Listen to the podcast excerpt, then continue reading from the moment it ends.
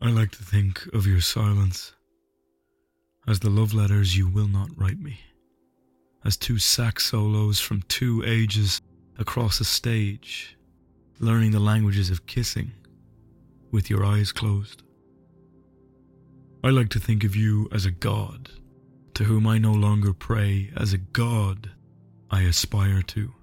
I like the opening of your joined palms, which is like an urn where my ashes find a home. The music of your lashes, the silent way your body wears out mine. Mostly, I like to think of you at night, when a black screen of shining dust shines from your minds to the edge of my skin, where you are a lamp of flutters. I remember the spectral lashes, marigold, tamarind, secret thing between your thighs, of closed kissing eyes. At night, the possibility of you is a heavy sculpture of heavy bronze at the side of my bed, a god. And I pray you into life, into flesh. Hello and welcome to Words That Burn, the podcast taking a closer look at poetry. How many feelings go through us when we're missing the ones we love? How does that shape our perception of them? This week's poem, A Bronze God or A Letter on Demand by Clifton Gachagua, goes some way to answering those questions. It is a poem of memory and longing one that is unafraid to address the desire of love in all its forms. Clifton Gachagua is a Kenyan born poet who consistently writes on the themes of intimacy and change, both of which are neatly encompassed in this poem. That idea of change is present even in the title, A Bronze God or a Letter on Demand. It is two options, asking us to make a decision it is stuck in change as it's being read. This poem comes from Gachagua's 2014 collection, The Madman at Kilifi. It is a series of poems that places the poet and the reader at the centre of Nairobi, which in Gachagua's world acts as a microcosm of Kenya as a whole. It is almost a document of Nairobi's change into the 21st century each poem written in the midst of the shifting and changing landscape as it becomes a modern city. Gachagua often places his poem speakers as a traveller of sorts observing such shifts. These speakers seem to be constantly on a journey to the next point. They are trapped on some kind of liminal quest. In the foreword to The Madman at Kilifi, Kwame Dawes writes in great praise of Gachagua's poetry. The Kenya of Clifton Gachagua is cosmopolitan. It is a world of cyber communication, of cultures intersecting with each other, of existentialist angst, of faiths, of multiple languages, of a swirl of ideas and anxieties, of political intrigue and boredom. It is a world of youthful abandon, of passion, of sexual ambivalence, of willful ambiguity. In many ways, what we find in Gachagua is a poet's articulation of the complexities of traditional culture and ultra modern realities that exist, sometimes comfortably with each other, and at times in deep conflict on the continent of Africa. That line on the complexities of traditional culture and ultra modern realities is a wonderful way to approach this poem. The object of the speaker's affection is all at once a divine being worthy of prayer, a construct of the old world. Yet at the same time, they are engaged in a modern jazz solo at two different points in time. Just like his view of Nairobi, Gachagua harnesses the contradiction of old and new to create a morphing, fluctuating poem. All his poems fluctuate in this wonderful way, I would argue that Gachagua has written some of the most evocative poetry I've ever read. It's made incredibly clear from the first section. I like to think of your silence as the love letters you will not write me, as two sax solos from two ages across a stage, learning the languages of kissing with your eyes closed. The speaker begins in a moment of pure reflection. I like to think of your silence as the love letters you will not write me. It is a striking line which leaves us wondering if the silence is used against the speaker, or is it a comfortable silence that they enjoy? As is typical for Gachagua, there is nothing concrete in these lines. We are left unsure of a few things. Is the speaker's object of desire with them as they contemplate in the dark? Or are they speaking in the absence of that other? Is the person being addressed unwilling to write the speaker love letters? Or are they not doing so simply because it's old fashioned?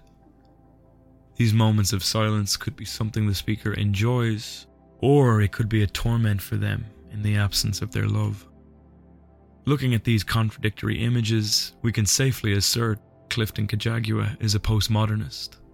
His inclusion of jazz, then, is very fitting. The two sax solos are born of the same thing, but come in radically different forms, given that time has passed between them, much like this speaker and their other. They are the same, but communicating in different ways.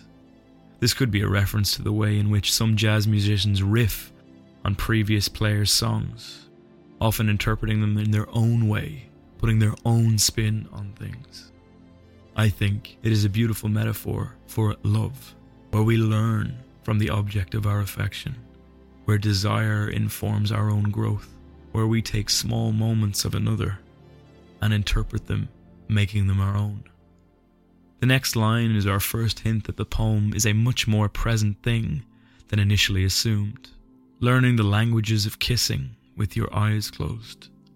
There is something of instinct and intimacy in these words, the moment we learn to trust those we are in love with, to allow our bodies to find each other. This poem is all about communication, or rather, the ways we communicate without words. The speaker and the other are together, exploring one another, trusting one another. In the next section, as Gachagua writes, we understand exactly how the speaker feels. I like to think of you as a god, to whom I no longer pray, as a god I aspire to. I like the opening of your joined palms, which is like an urn where my ashes find a home the music of your lashes, the silent way your body wears out mine. The reverence in these words rings clear as a bell, and the speaker makes it obvious how he views his other. They are deified. In the line, To whom I no longer pray, it is clear that something once again has changed in the relationship between the pair. Once the speaker did pray to them, perhaps from a distance, yearning, transforming them almost into an object. Then, as with many faiths, there was very little intimacy between God and acolyte. Rather, their connection was based on worship. Now, though, things have shifted. The reverence has been eroded by experience and replaced by something better aspiration. Now, the speaker wants to be more like their other. Just like the jazz solo, where one player learns from another, the same thing has happened again. Now, the speaker wishes to be their beloved's equal. In a sudden inversion of the God worshipper paradigm, it is the other who has their hands clasped in prayer. I like the opening of your joined palms, which is like an urn where my ashes find a home. This is a particularly morbid image that seems to come out of nowhere. But this state of being reduced to ashes could be caused by any number of reasons. The speaker may be exhausted and reduced by the stress of their day, finding solace and comfort in the company of the one they love. Far more likely, though, given the romantic nature of this poem, is that the speaker is on fire with passion, forever burning for their other. That more passionate reading is lent further credence by the lines that follow. there is the micro observation of the music of your lashes. Our speaker is so close, he can witness them, hear them make their own sound. It is pure intimacy. It is the final line of this section, the silent way your body wears out mine, that leads us to believe this person is burning in the relationship and would not have it any other way. It is a reference to the ultimate intimacy and completely erotic, harking back to the notion of burning to ashes. Their love is a consuming one. The first two sections of the poem define the relationship between the pair, the final two define what happens in the absence of it. It is pure longing. Mostly, I like to think of you at night, when a black screen of shining dust shines from your minds to the edge of my skin, where you are a lamp of flutters. I remember the spectral lashes, marigold, tamarind, secret thing between your thighs, of closed, kissing eyes. These are words of pure want, spilling from a mind that can think of little else. There is something immediately erotically charged in the simple words. Mostly, I think of you at night. What follows is an image that I think belongs with the greatest of romantic writings. When a black screen of shining dust shines from your minds to the edge of my skin, where you are a lamp of flutters. This image is abstract in the extreme, but somehow connects right with the core of me. There is something haunting and hopeful all at once in them. That black shining dust could be a literal sand, or glinting beads of sweat clinging gently to the skin. They're longing for each other, calling out across distance. The speaker's reference to their other as a lamp of flutters is particularly beautiful. It invokes moth wings or butterflies, like the ones in their stomach, perhaps. That flutter, like the glimpses and flashes of memory that make up the speaker's idealized love, their bronze god. Those flutters of memory are then given sharp focus by the senses and listed off by the speaker. There is a beautiful flow from flutters to lashes, a verb often associated with eyelashes. Scents dominate his memory, marigold and tamarind. Full desire takes over, and intimacy is the one thing we can think of as we read the words secret thing between your thighs. The instinct and trust returns once again in the closed, kissing eyes. This is a true proclamation of devotion, one filled with longing and love. It is a testament to Gachagua's writing that so many glances and fragments of memory can be wound together in this beautiful thread. He achieves this through his mastery of imagery. Each one is striking and sticks in the mind. He is heavily influenced by the imagists and has been quite candid on their influence in his work. He stated this in an interview in 2017.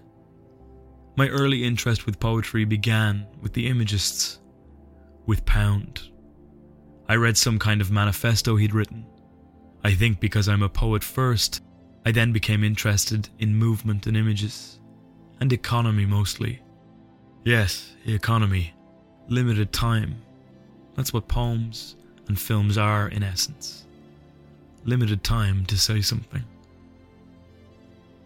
That economy Gachagua speaks of is what allows those abstract sensual images to flow so naturally. Before one is done, another is slipping into place, a seamless construction of fragments. This flood of intangibility seems to give way in the final few lines. All those images move from liquid to bronze. At night, the possibility of you is a heavy sculpture of heavy bronze at the side of my bed, a god, and I pray you into life, into flesh. The words of Kwame Dawes once again inform our reading. He spoke of angst and faith. Here they literally intersect in these final lines, as the speaker's longing for the other gives way to materialization. Their worship of their missing love is so strong that the possibility of them begins to take solid form. I love the parallel to the myth of Pygmalion that Gachagua may, consciously or unconsciously, be drawing here. Pygmalion was a sculptor who carved the perfect woman. Then, by praying to the gods, had life breathed into her. For Gachagua's speaker, there is no middleman. His desire and want lead to direct creation. I pray you into life, into flesh. Those final words are a perfect ending point, reaffirming the instinctual, almost erotic want that has coursed throughout the poem. They leave the reader in no doubt that the speaker, to this day, might still lie in the dark, burning for their love. For me, this is a poem that looks at romantic love as a whole.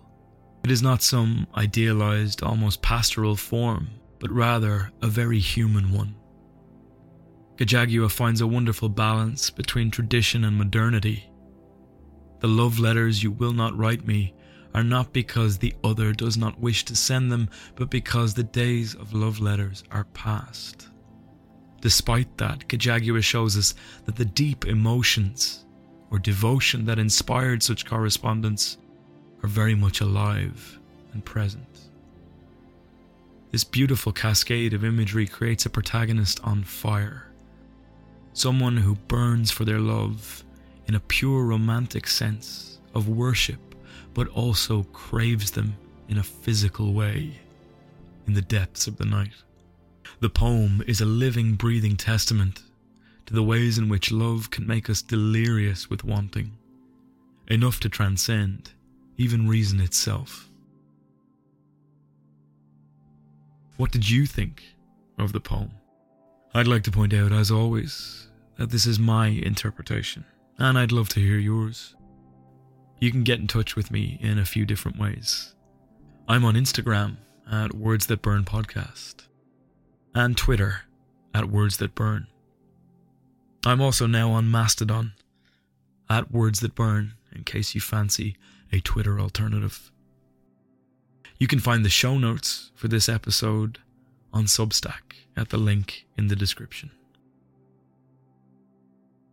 If you really enjoyed this episode, please consider giving me a review wherever you listen. It helps me out massively. This week's episode was written and produced by me, Benjamin Colopy. The music in this week's episode was by Sean Williams and is used under license. You can find a link to their work in the description.